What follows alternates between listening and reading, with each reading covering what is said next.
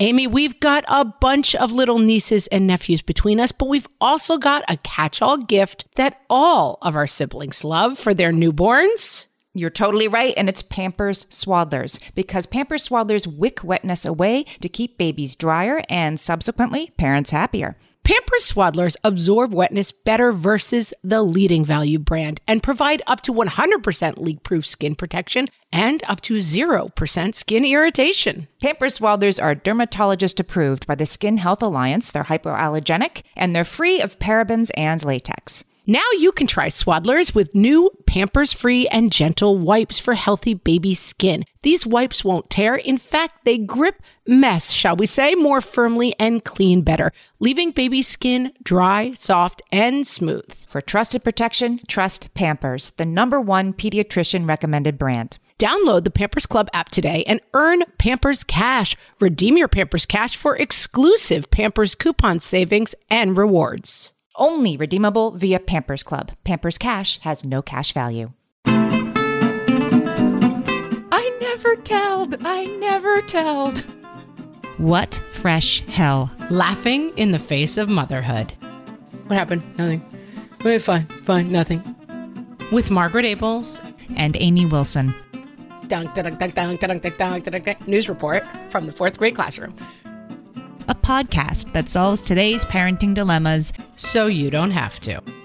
What? Hey, everybody, welcome to this episode of What Fresh Hell Laughing in the Face of Motherhood. This is Amy. And this is Margaret. And today we are talking about when should kids tell? Mmm.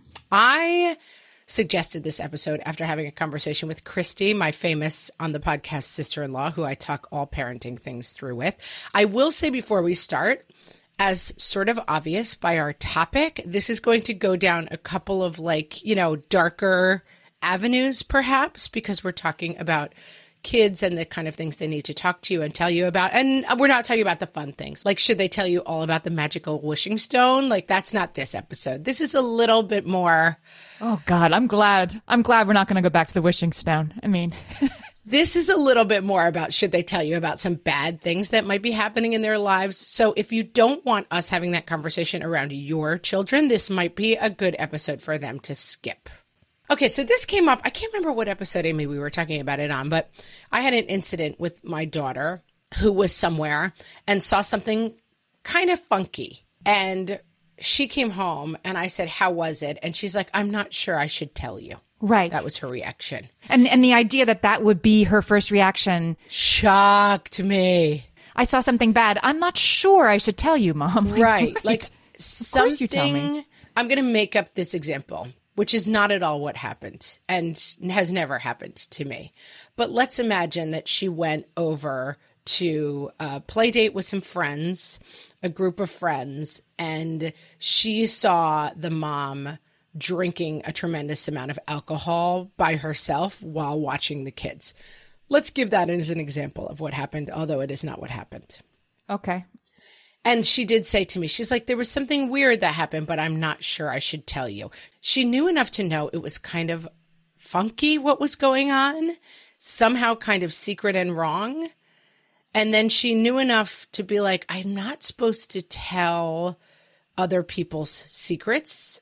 And she somehow knew this thing was a secret. And so hmm. it kind of was like a splash of cold water in my face of like, what is this? Like, and by the way, my daughter is seven. So we're talking about a little kid. And it made me really interested in this topic. And then at some point, Christy, my sister in law, who I talk about a lot, who runs a school in Chicago, she said to me, I would love it on the podcast if you would talk about this issue of when should kids tell. It's something we talk about a lot as administrators at the school. And it's a stickier wicket than you might think. All right. I, I'm looking forward to this because I had a similar situation with a much older child saying that he wasn't going to tell me. I found out about something that was happening that didn't include him but could have.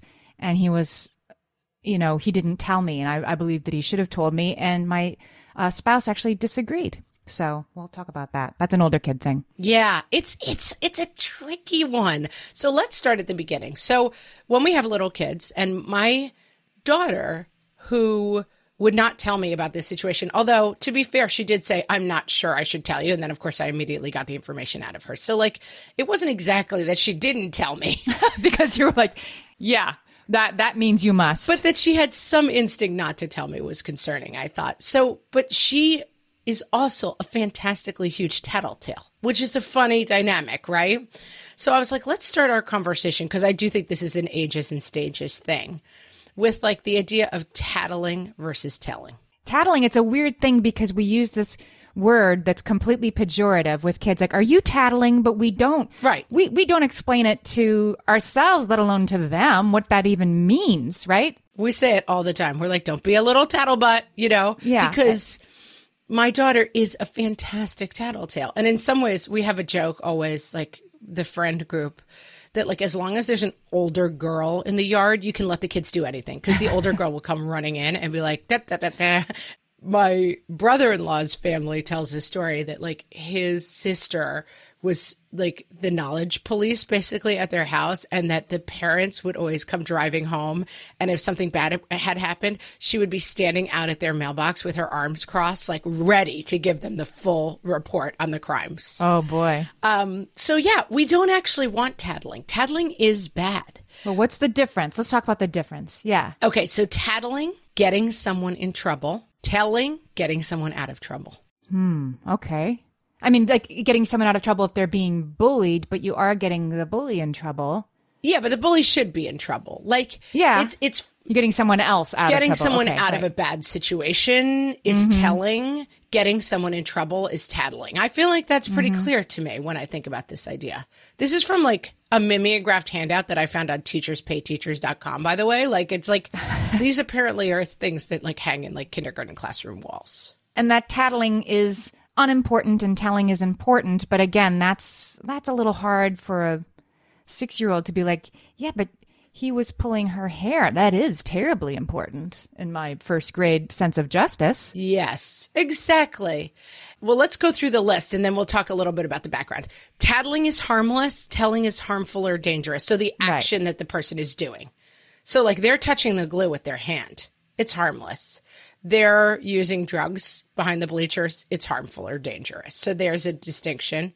Tattling is an accident, like someone bumped me in the hallway. Telling is being mean on purpose. about somebody who's being mean on purpose Yes, about someone who's being mean. This is like going back to the bullying thing. Like, it's not bullying if someone's like, you're dumb. That's not bullying. That's just someone saying something mean. But like a, a campaign of terror against you is bullying. And like, that's sort of a difference between like, he, he touched me in line. That's tattling. He is constantly shoving people every time the teacher's back is turned. That's telling. do you think that we should maybe not tell kids not to tat like i feel like that word should kind of be retired if we do want our kids to tell us important stuff we should stop casting in a negative light like you shouldn't be telling me that and there's a you know there's a special negative word i'm going to use about you for telling stuff I, I, I don't really i don't really get why we need to tell kids to stop tattling other than that it annoys us Amy, you are in agreement with many people on the internet who have written let's stop tattling articles. but I'm going to counter argue. okay Tattling is also bad and a problem, and it needs to be disciplined. when is tattling a problem Tattling is a problem because basically, developmentally, kids are very into rules, which is good. As young kids, they don't sort of see the spectrum of behavior. They're like black and white, this is good and this is bad. But then certain kids, as a part of showing off how great they are at understanding the rules, take it upon themselves to administer the rules to someone else. So I constantly find myself saying in my house, Who's the mom mm-hmm. in this household? Is it you? No, it's me. It's important that your kids don't become kids who are in everyone else's business, minding everyone else's business but their own. That's a thing. Yeah, those kids are a real pain in the rear. And I mean, I've been that kid. You, Amy, I can kind of see that. I can see you being a little tattlebutt. Yeah. Yeah, I, mean, I was the oldest. I was oldest kid, the smarty pants in the classroom. I was the oldest grandchild. Yeah, you're kind of an A student. Like, I've got this. I was the Tracy Flick of any group in which I found myself. Tracy Flick is an oldie lux alert. Back in my day, But the movie Election is fantastic if you haven't seen it. And Tracy Flick is exactly the kid we're talking about. You don't want your kid to turn out to be Tracy Flick. You don't want your kid to turn out like Tracy Flick, but I wonder if the world sands the edges off. Like I had a kid who was a justice warrior when they were little and were quick to tell me what everybody was doing. And that went away. And I, I think it is something that's, it's an annoying behavior, but does sort of socialization sand those edges off eventually anyway without us? It probably does, but I think through use of the word tattle. But Amy, I am going to quote from you a greatschools.org article. Okay. Because it features something that you love, which is a rhyming rule. Oh. So this article says if the end game for parents is making sure our kids feel that we are safe and available harbors for all kinds of information, then maybe it's time to simply erase the word tattle from our vocabularies. Yeah. we like can this. replace it with something a bit more dull, but perhaps ultimately more helpful for keeping the lines of honest communication open, like having conversations about concerns or using a catchy phrase like, don't squeal unless it's a big deal. I think that we should all, as a people, replace the word tattle, which is, we've just had to spend 10 minutes figuring out what it means exactly. And we should only heretofore say, don't squeal unless it's a big deal. I mean, I com- could not disagree with you more, but I like that you have that point of view. I think tattling is a different thing than telling, and that it's it's better. Well, no, it is. But why not? Why not tell the kid who came in and said like she drank too much water at the water fountain? Why why not say back, "Don't squeal unless it's a big deal," instead of stop being a tattletale? That's all I'm saying. Not that tattling should be allowed in all circumstances. Use the right words. I mean, I don't know. Is this just your absolute love of a rhyming phrase? Do we need Yes. to eradicate tattling completely from the vocabulary? I think it is very, very important to make a distinction for kids between being policeman that is not your role and just kind of saying like why are you involved in this? Why are you minding this person's business? Mind your own business. I find myself using these phrases all the time when you're dealing with siblings and stuff. And then making a distinction between, like, I want you to come to me if someone is doing harm to themselves or other people, but you should not be the policeman of the playground and minding other people's business. But also, like to use another rhyming phrase, when we just hear like cinches get stitches. telling's bad. You know, like if we're telling our kids that and then we're aghast that they're not telling us something that we really needed to have heard, then maybe we're messaging wrong and we need to. Yeah. I mean, this is the crux of the Yeah. sticky wicket that, like, but I think the solution kind of lies more in making a distinction with them in terms of what kind of stuff, because there's also a gossip element in this, which I think is part of what I think that's key to what stopped my daughter. That I often, I have a zero tolerance policy for gossip. Like, you know what this person did and it was really dumb. I'm like, no, no, no, we don't talk cruelly about other people.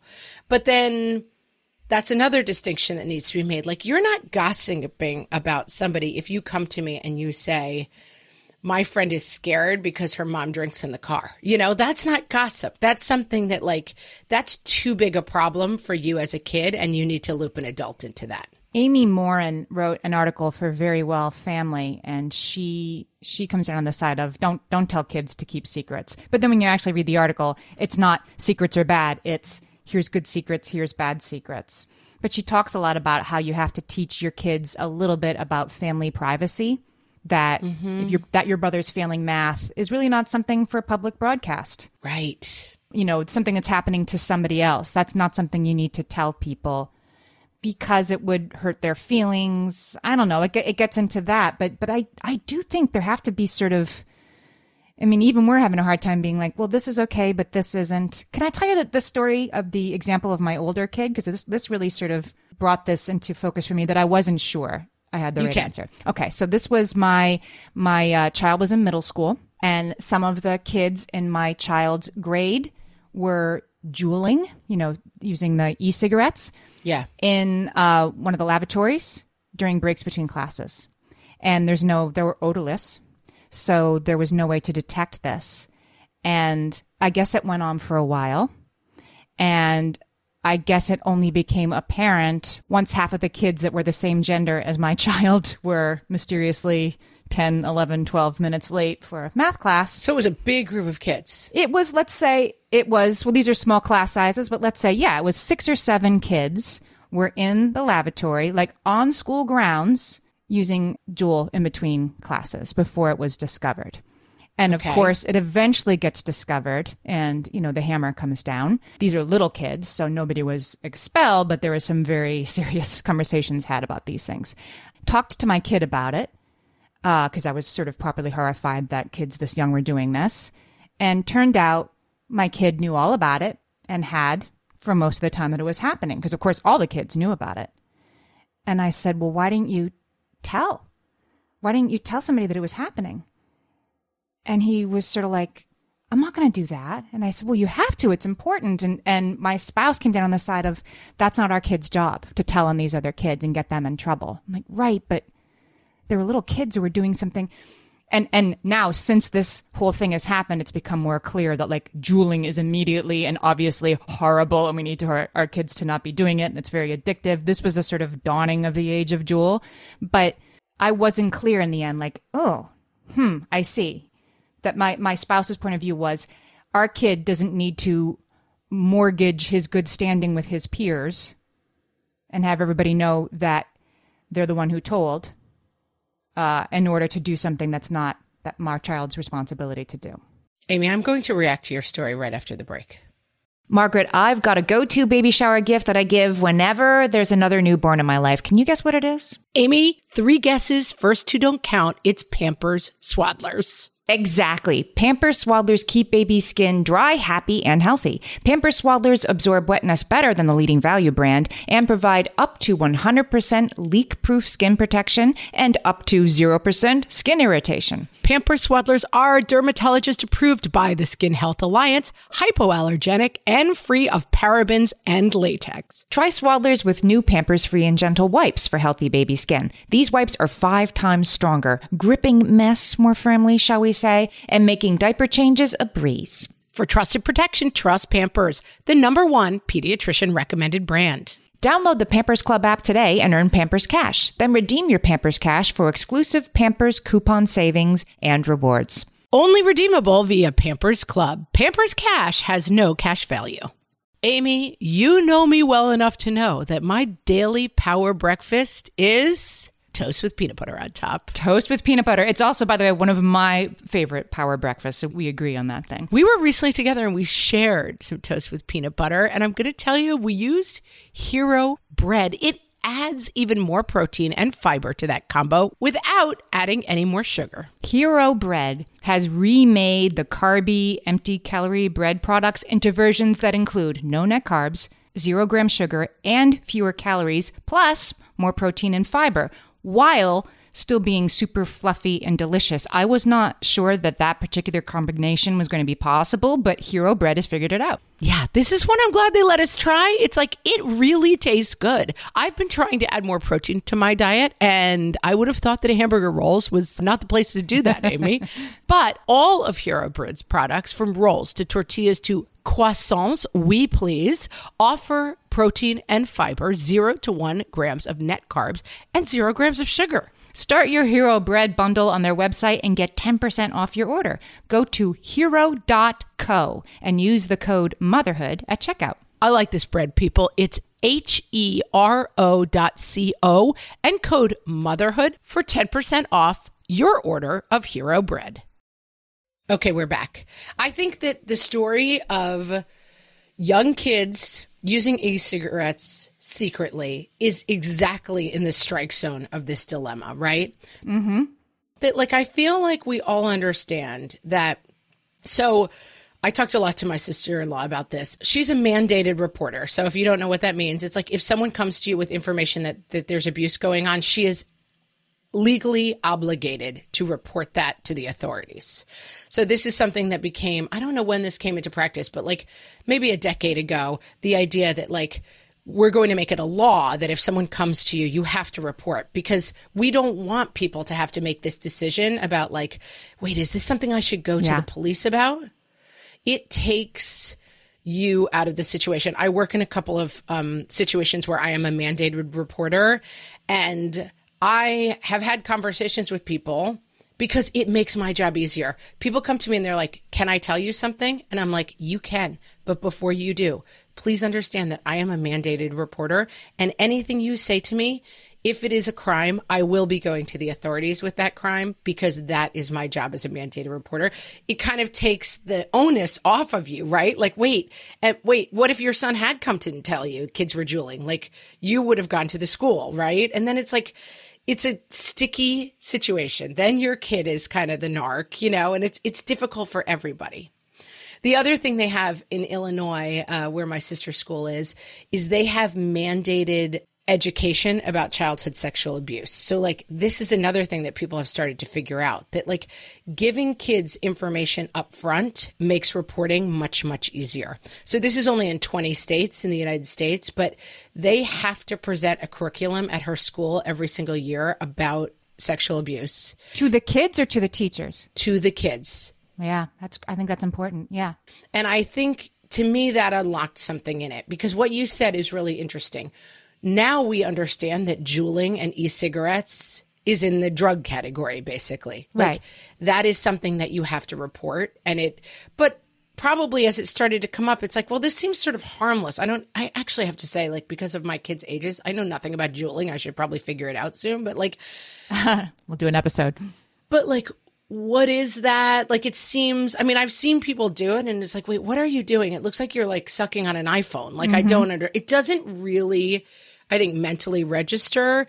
So I think part of what's important about this topic is like making sure that your kids have the power of information before they are confronted with things so that they kind of understand what these things are when they come up. I'm so glad that this topic came up because I feel like this is something that I hadn't thought through and it's really important to think through. So Lucie Hemmen, author of Parenting and Teen Girls, says part of healthy development is turning to peers as a source of contact and connection.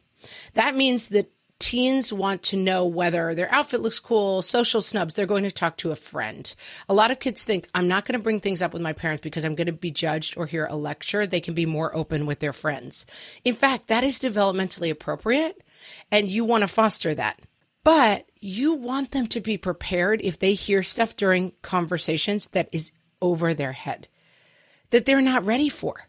we don't want to be the ones to tell them the things that we think that they're not ready for, but they're hearing it. We have to deal with our discomfort. To quote your sister in law, Christy says adults consistently underestimate what kids already know and what information they're sharing with each other. This is so important. And this is the thing of like the sex talk. Like, when are you going to have the sex talk? I guarantee you're having it two years too late. Yep. I mean, I have 10, 9, and 7, and they're already talking about it with each other and getting their information from each other. And so you have to be part of that conversation in some fundamental way because you are never going to stop the part of the conversation where like they know about things that are going on. I knew about things in seventh and eighth grade that would have shocked my parents, you know? I mean, there were kids in my seventh grade class who are sexually active and like it was being discussed pretty much constantly in my seventh grade classroom. I was whatever. What are you in seventh grade? 12, 11, you know? 12, 13. yeah. hmm I'm pretty sure that my parents would have been shocked and appalled to learn what was being done and then discussed in those classrooms. And it doesn't mean it's not happening. And I sure wasn't coming home at night and being like, hey, let me tell you about what's going on at school. So it's part of the problem with older kids that like I wonder if my child didn't want to disclose to me that kids were juuling because my child couldn't be sure of my reaction. For sure. That I wouldn't be like, "What?" They want to protect us, I think, from what they think we don't know. And there's a lot we don't know. I mean, there's my my kids and their friends are doing things that I catch glimpses of on social media that would curl your hair and when i ask about it when i press it's it's like yeah yeah like mom that's out there yeah yeah they're playing it cool but they're still sort of looking at me sideways sort of like how's she handling this I had a I wrote an essay a long time ago, but it was about the way that my parents communicated with us and that my parents wouldn't my dad especially this was about wouldn't come out and be like, "So wait, are kids in your school doing heroin?"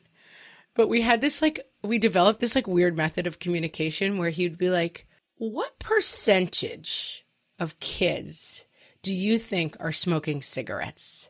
And if it was something that was like completely something I would never consider doing, let's use the example what percentage of kids in your class are doing heroin? Heroin. I'd be like, oh, like 2% dead, almost nobody. That was like, it's never touched my life.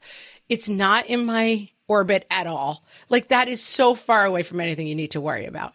But then he was like, what percentage of kids in your class are like smoking cigarettes? I'd be like, that's like 60%. Like it's pretty close to me. Like it's all around. And it was like a funny way of discussing, like, what percentage of kids would you say in middle school are sexually active? It's like, oh, it's like 25%. Like it's not really touching me. You are blowing my mind. Your middle school was intense, Margaret.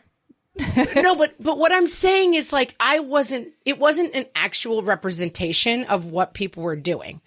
The way that I answered the question was how I was communicating with my dad about how much it was affecting my life. Oh. So I see. You were talking about hypothetical larger populations and maybe giving an indication about your own circle. Correct. Like it was all about communicating with my dad how close this was to affecting me. Got it. So like heroin, 2%, nobody was doing it.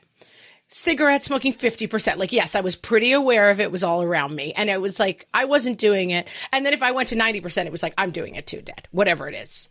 So it was like this funny method of communication where we could kind of hash out without getting into specifics. Because the other big problem with specifics and I think there's a huge role to talking this way with kids. The problem about getting into specifics is like, are your friends juuling? If your kid says yes, then suddenly it's like, my mom's going to call their mom. Like I'm ratting them out. Yep. I am narking on them, which has some negatives. As opposed to like, do you think that girls in middle school getting pressured into sexual activity by their boyfriends, is that something you're seeing? Yeah, I see that that's a way to have that conversation where it's not like I have to call Susie's mom and tell Susie that Derek is pressuring her into sex.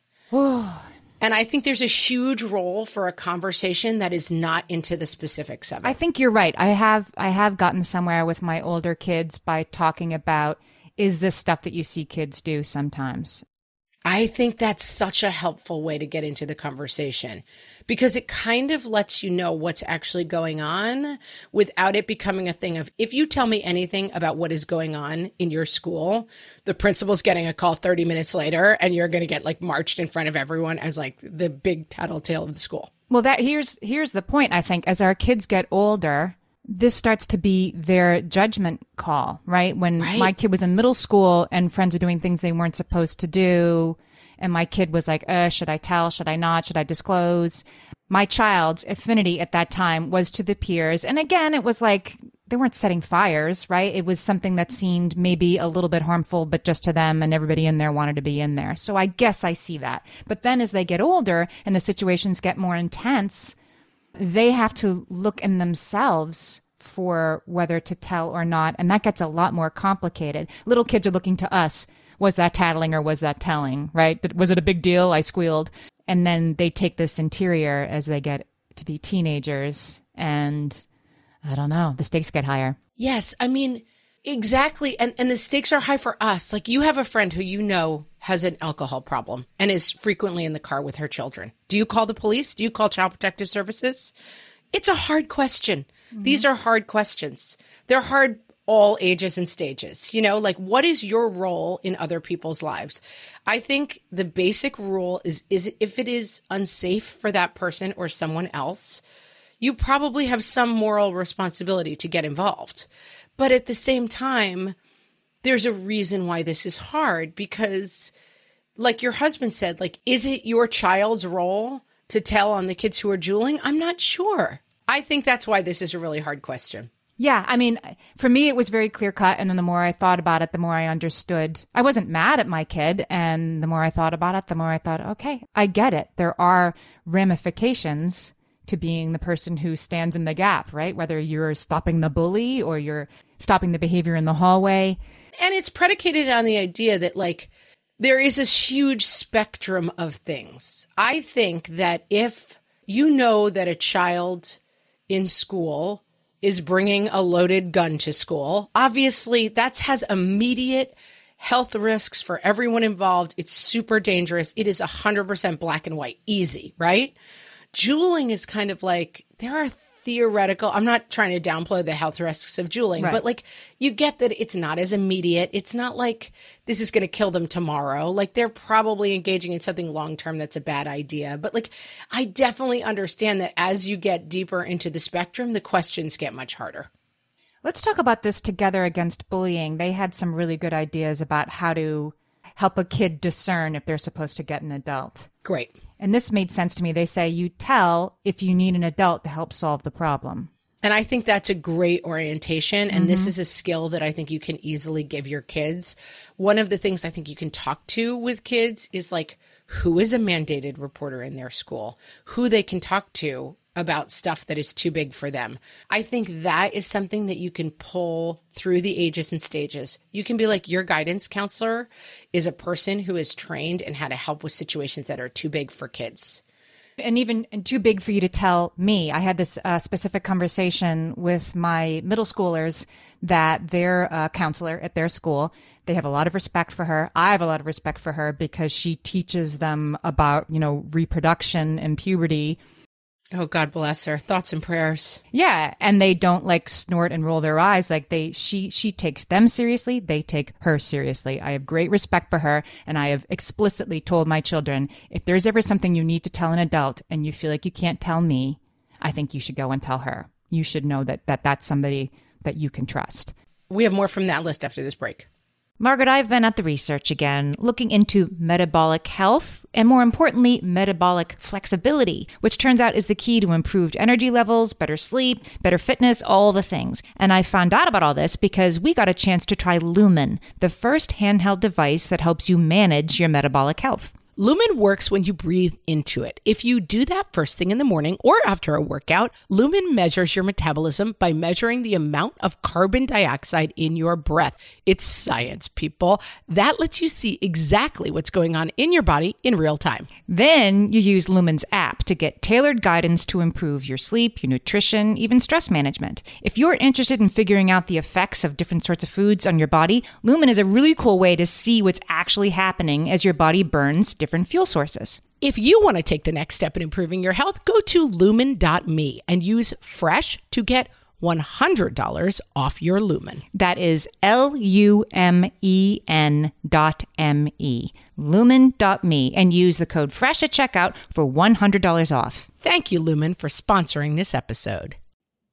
Feel like you're the martyr in your family? You're not alone. Hey, this is Joanne. And Brie. And we're from the No Guilt Mom podcast. Brie, we talk to a lot of moms. Yeah, we sure do. And if you're a mom who has a to do list that is so massive that you get overwhelmed and you shut down, Or if you fall into the habit of doing everything for everyone and don't know how to change it, we can help you become a no guilt mom. we're going to take you from family martyr to family model. That's role model, so that you role model the behavior that you want to see out of your kids. You're going to go from being tired and overwhelmed to energized and guilt free. Every week, you'll get actionable strategies that you can implement right away from the experts that we interview and from us. We also have a whole lot of fun, so check out the No Guilt Mom podcast everywhere you listen to your favorite shows.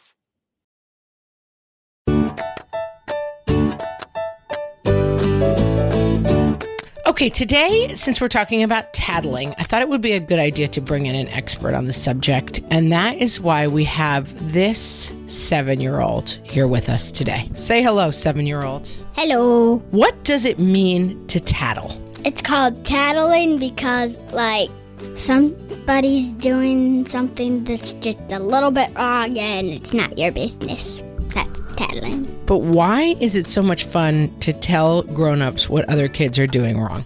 I have no idea. you don't know. Do you sometimes do that, though? Uh, yeah. Are you good at following the rules?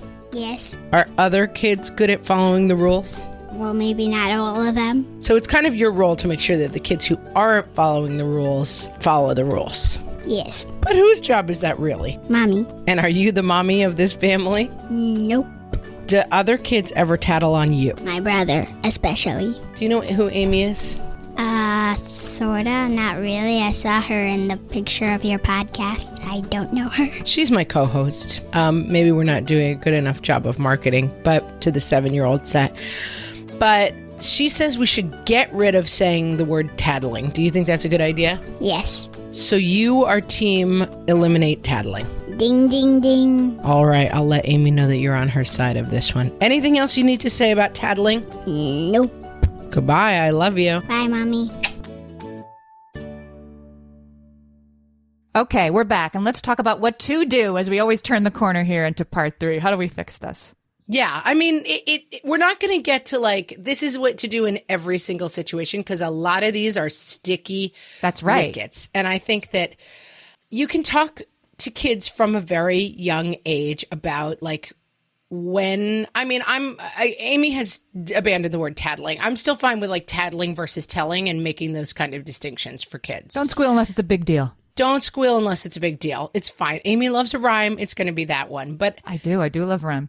I think finding someone in our um, helpful tips episode, a bunch of people who I think were all from the South were like, surprises are okay, but no secrets. Like, really helping your kids develop a language around like surprising your brother for his birthday is a surprise. Not telling when something bad is happening is a secret and like making those distinctions. And I think keeping that out of families. I read a long time ago an article about, um, it's, it's an Oldilocks alert Oh, Back in my day. but it's still I think is Snuffleupagus still on this Sesame Street? uh, Snuffleupagus is still on Sesame Street, but everybody can see him now. So it used to be that Yeah. when we were growing up, Snuffleupagus was an elephant, like a woolly mammoth kind of elephant, right? Yeah, kind of. Yeah, he, he was Big Bird's imaginary friend. I can't believe we didn't talk about Snuffleupagus. He was Big week. Bird's imaginary friend. But he was only Big Bird could see him and he would tell people about him all the time. And then nobody would believe Big Bird when he talked about this giant woolly mammoth friend of his. And at a certain point, people kind of wrote in or whatever happened and people kind of said to Sesame Street like this runner where Big Bird has something that he's telling people that people don't believe is not a good message for kids. And so there was a whole episode where like Big Bird introduced Snuffleupagus and everybody got to see him and it was like, "Oh, this thing you've been saying is true." Yeah, I remember that episode. And it was like an interesting developmental thing of like, oh, maybe underscoring to kids that nobody will believe if they tell them something is not a good idea. And so they, they made this adjustment, which was really nice. But I think making a distinction with your kids, and it's something that happens sometimes with uh, grandparents, in laws, don't tell your mom that I fed you these three donuts. Like, encourage people not to have secretive stuff with your kids. Like, open communication is kind of the goal. Amy Morin, in her Very Well Family article, had a helpful sort of thing around secrets that I had never heard before that was useful. Good secrets. You can teach your kids have an expiration date. Like, we're not going to tell about this um, special Christmas gift for grandpa, or we're going to have a surprise party for your brother, and we're not going to tell. That's a great way to think of it. They have expiration dates. You only have to, yeah, you only have to keep this secret till the end of the day or the end of the week. And my my oldest kid knew what my youngest baby was going to be. This is a long story, but I'll, I'll just say, like, I knew what we were having. I didn't want to. The nurse told me by accident. My husband and I had already decided we weren't going to find out, and um, so my husband didn't want to know. So I knew that my youngest was a girl, and my husband had no idea. And um, my son who was four at the time, found some pink baby clothes that I had hidden in the closet. And I said, you, you can't tell. This is a secret. Daddy really doesn't want to know. And I remember so clearly him strutting into the hospital room and me holding baby Maggie. And we said, she's here, meet your baby sister. And he said, I never telled. I never telled. and it was so hard for him.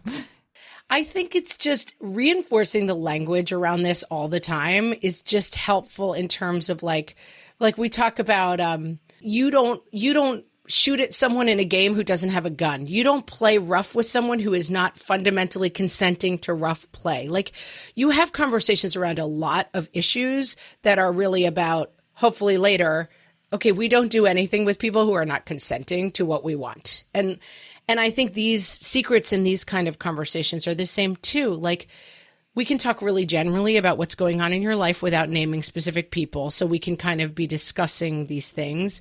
One of the things that Christy brought up, which I would have never thought about, is like what if your daughter, I say daughter because I'm so gendered about it. What if your child has a friend who is engaging in really unhealthy eating, like not eating for a couple of days to stay thin? Is that a secret that involves your daughter? Right. Is that something that should involve you? That's a tough one, but it occurs to me that maybe, you know, we've talked a lot about how our kids sort of offload their uncomfortable emotions onto us by taking things out on us. Mm-hmm. And this is a case where we should encourage them. Like, if there's something you don't feel right about, you can tell me and I'll help you figure out what to do about it. You know, maybe we have to make it sort of clearer to our older kids that they can talk things through with us and we'll help them figure out what to do and we'll figure out together what the right course of action is. But it isn't you have a loyalty. And I think we have to acknowledge as high resource parents who have a lot of education on this stuff. If you're listening to this podcast, you're a high resource parent. You're a person who is seeking out information on how to be the best parent to your child. You're reading articles about, you know, how to deal with eating disorders and stuff. As a high resource parent, you have to realize that your kids may have peers who do not have high resource parents who are not able to be there in the same way. And like your child may be the person they're coming to for resource. And that's a big burden on your child, but like you can help them navigate it. And it isn't all roads lead towards like, the minute you tell me about that Susie's skipping meals, like I'm calling eight counselors in and we're having her like arrested and carting off to eating disorder jail. Like that's not the only thing that's going to happen. I may just help feed you resources. You know, there are there are solutions to this that don't necessarily involve like the catastrophe that you're thinking of. There's a specific here, it occurs to me, like when your kid walked in and said, I have to tell you something, but I don't know if I should. You know, and you're like, ding, ding, ding. That when a kid says to another kid, I have to tell you something, but you have to promise you won't tell anyone, that that's probably something where mm-hmm. they're going to have to tell someone. And just because the kid is saying that doesn't necessarily mean that they mean it. And You mean they're telling you because you, they want you to tell someone? they're telling you because they need help. Yeah. And if you're like, I don't know what to do with this disclosure I just received, then you probably need an adult to help resolve it. And you're not betraying your friend who has confided in you because your friend needs help. Your friend's asking you for help. And if you don't know how to help, then it's okay to go to a grown up, even if your friend has said, please don't tell a grown up. Yeah. And I think talking about this, I talk sometimes about it. I remember my mom talking to us about it in certain ways of like literally like baggage. Like we now use the word baggage as kind of a punchline, but like they're handing you something that's too heavy for you to carry by Right, yourself. right. Like think about it that way. Like it's they're carrying something that's too heavy for them and they're asking you to share carrying it. And now it's too heavy for both of you. You need a grown up to come and help you like carry this thing because it's too heavy for you guys. You can't can't ta- carry it. So that's something specific. That's something separate you can talk about with your kids. That's different from um, kids who are juuling in the bathroom and nobody wants an adult to know about that. Being confided in by a friend about a big problem and how they handle that. It's probably something we should talk about with our kids before they're put in that situation. Yeah, absolutely. And like, I think this is the role of like the family table, which we come back to pretty much in so many episodes, mm-hmm. which is like dinner as a family is about talking about what's going on in the news, what's going on in your days, what's going on in the world. And like, we had so many conversations around our family table about like moral dilemmas. There used to be, this is a super oldie Lux alert. We're really piling them up in this episode. but there used them. to be a game called Scruples. Do you remember this? A board Sure. game? Back in my day, It was like the hip board game of like the early 19 80s? no late eight now it's late 80s yeah Okay.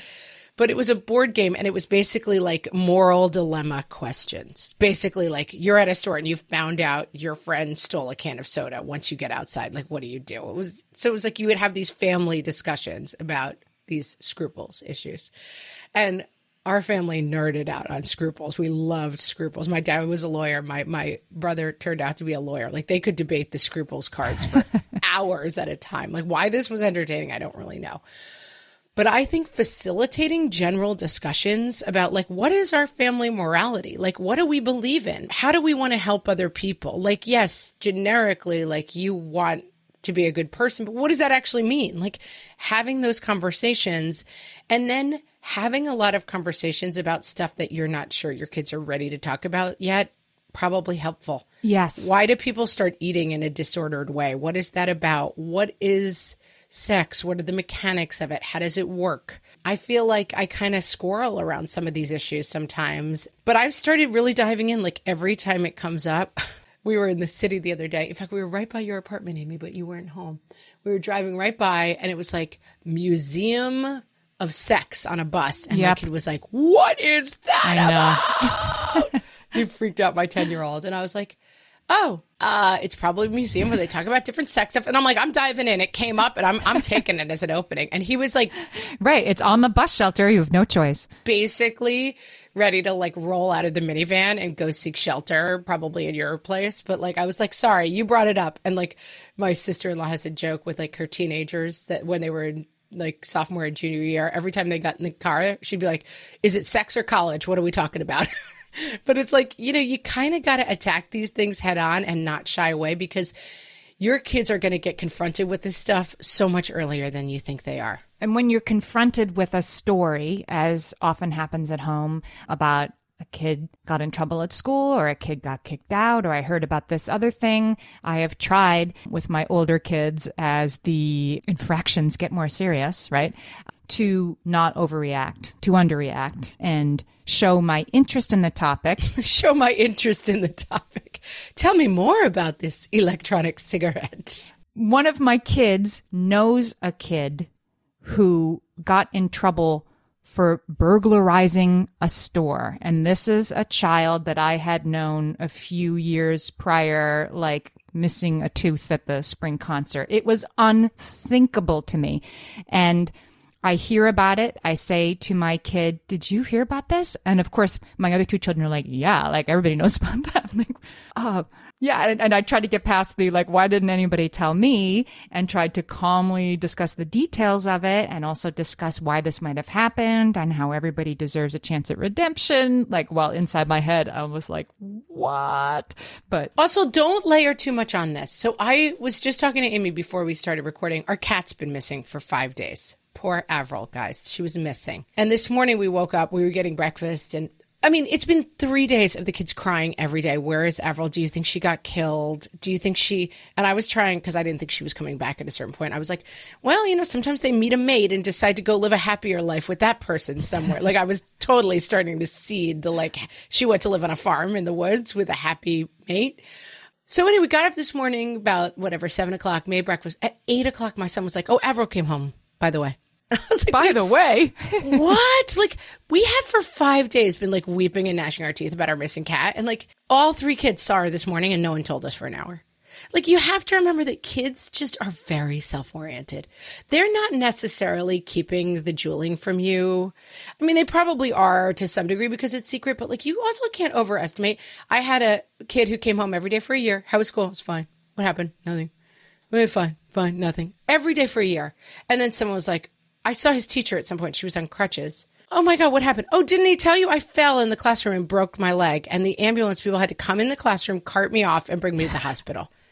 And I was like, no, never mentioned it. He's, she said, it's really funny. Like, most of the boy moms told me that the, the boys never mentioned it. and the girls were like, wait until you hear this. Right. the girls were like, dunk, dunk, dunk, dunk, dunk, dunk, dunk, dunk, dunk, news report from the fourth grade classroom. So you don't have to layer onto this whole thing of like, I'm not a trusted parent. They're not telling me every single thing that happens. Maybe it's just like, I was busy playing, you know, Fortnite and I didn't mention that our cat who's been missing for five days came back home. Like, cause I'm in my own world because I'm crazy and I'm a child.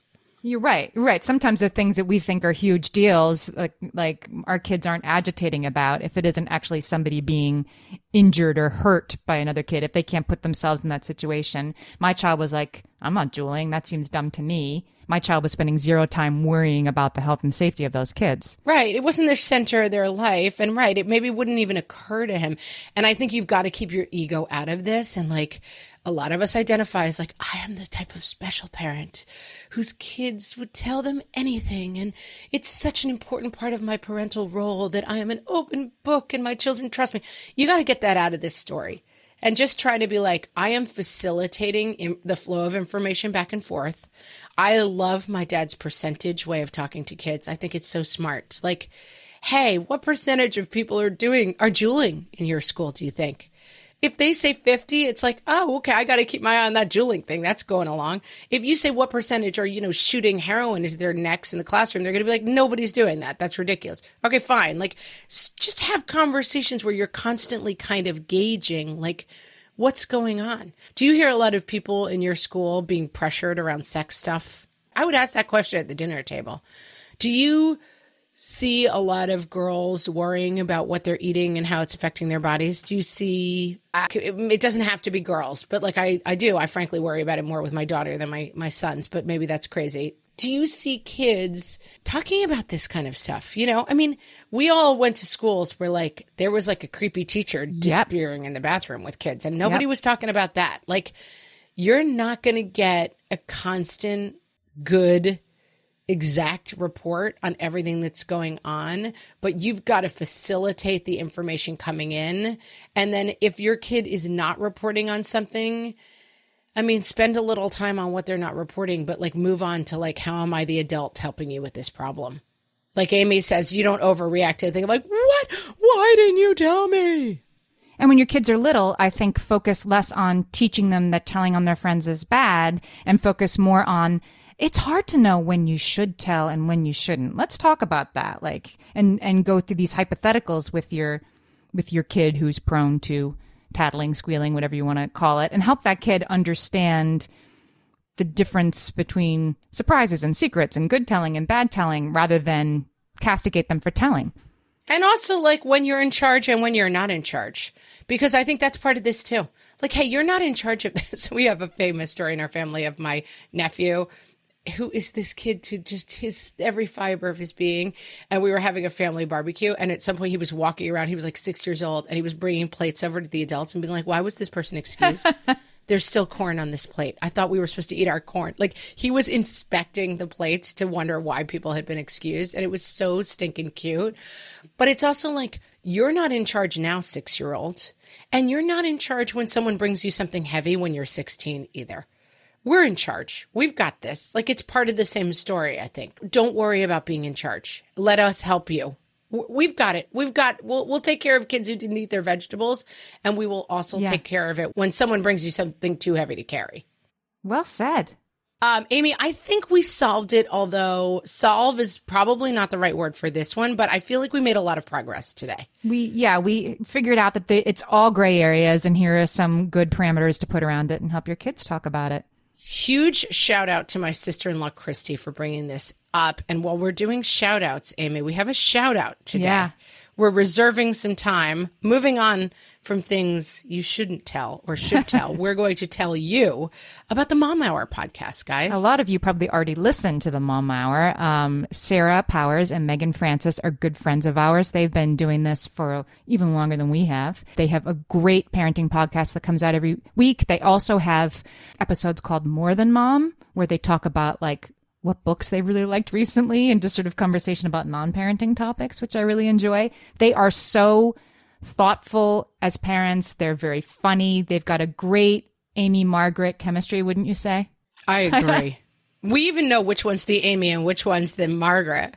But anyway, we love them, and you guys should definitely check them out where you get your podcasts. Yeah, a lot of you found us through them, and we want whoever's not listening to them to make sure to check them out. The Mom Hour podcast, guys.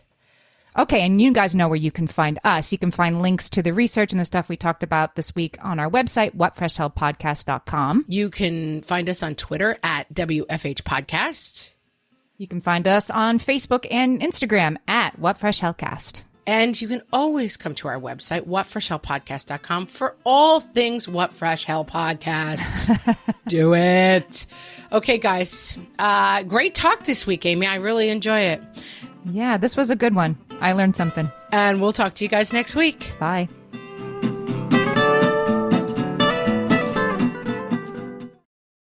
Hey there, I'm Debbie Reber, the founder of Tilt Parenting and the author of the book Differently Wired.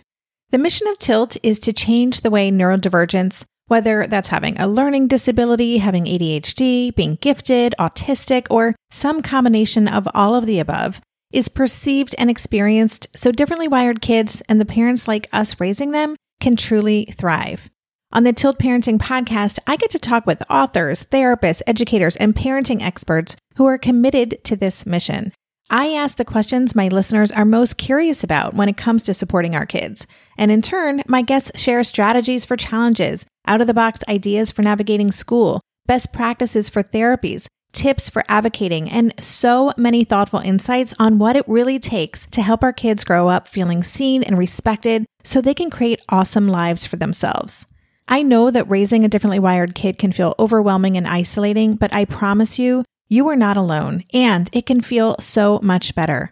If you're on this parenting journey, come listen to Tilt Parenting. Together, we can shift this paradigm and show up for our exceptional kids with hope, possibility, and joy.